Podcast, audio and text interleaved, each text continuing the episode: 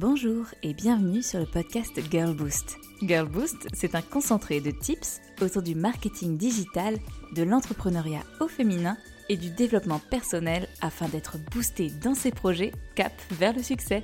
Rendez-vous chaque lundi pour un nouvel épisode afin de lancer la semaine du bon pied. Les vacances? Connais pas. C'est souvent une réponse que j'entends de la part d'entrepreneuses qui se sont lancées récemment. Parce que quand on est entrepreneuse, on devient son propre patron. Et si cette situation peut paraître idyllique, on peut choisir ses horaires, on peut travailler n'importe où, on peut choisir ses clients, et on donne son temps à son propre projet, et on fait un métier qui nous plaît. Il y a aussi quelques inconvénients. On est perfectionniste avec soi-même, on s'en demande beaucoup, on devient chef d'orchestre et on doit sortir de sa zone de confort. Hello, comptabilité, administratif et prospection commerciale. On doit trouver son propre équilibre vie pro et vie personnelle. Mais le plus dur, bien souvent, réside dans l'organisation d'un week-end ou de vacances. Parce que notre cerveau, il est bien gentil, mais il ne déconnecte pas sur commande et il turbine sur ce qu'il faut faire, les nouvelles idées, les prochaines actions.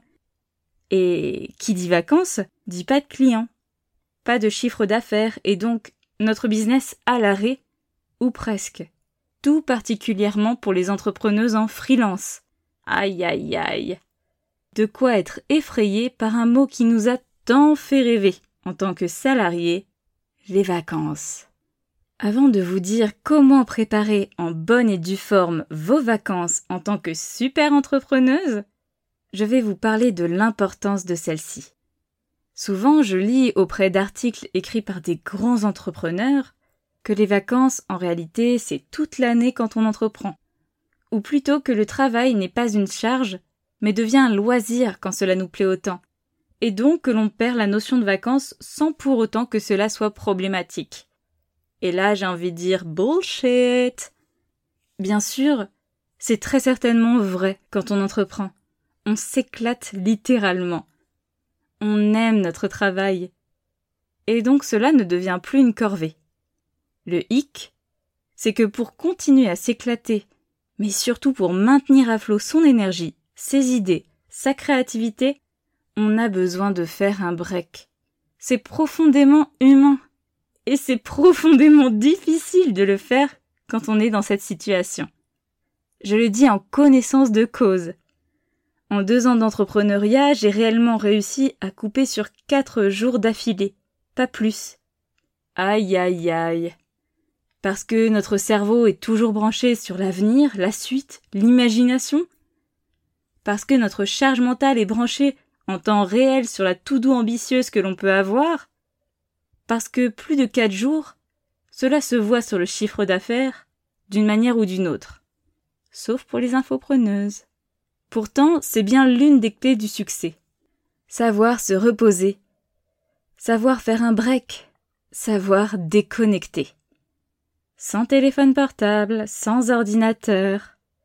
Et en focusant son intention sur l'instant présent. Le repos, la vie, la vraie Bien sûr que les idées vont venir et vont popper, ça et là. Et si je faisais Mais quelle est brillante cette idée Mais j'ai qu'à faire ça à la rentrée Mais il faut apprendre à les laisser vivre et passer leur chemin, pour se concentrer sur soi et pour enfin prendre soin de soi. Il n'y a que comme cela que l'on repart de plus belle à la rentrée pour être on fire façon Queen Bee. On l'a déjà dit à plusieurs reprises. Entreprendre, ce n'est pas un sprint. C'est un marathon où il faut tenir sur la durée. Et pour ce faire, il faut savoir se reposer. Alors voici quelques astuces pour bien préparer ses vacances en tant qu'entrepreneuse. Astuce numéro 1. Prévenir ses clients. Il est important de prévenir ses clients que la boutique, les mails, les coachings seront en pause de telle date à telle date. Cela évitera des frustrations, mais surtout cela évitera de vous faire déranger à n'importe quel moment. Car oui, il va falloir déconnecter d'une manière et d'une autre. Et ça passe par une bonne communication en amont. Astuce numéro 2. Avoir de l'avance pour ne pas complètement disparaître de la surface de la planète Terre. Libre à vous de vous organiser et d'organiser votre contenu en avance. Épisodes de podcast, posts sur les réseaux sociaux, newsletters, articles de blog. Aujourd'hui, on peut tout programmer. Il vous suffit simplement de préparer vos contenus en avance, de les programmer, et ça déroulera tout seul même si vous n'êtes pas derrière.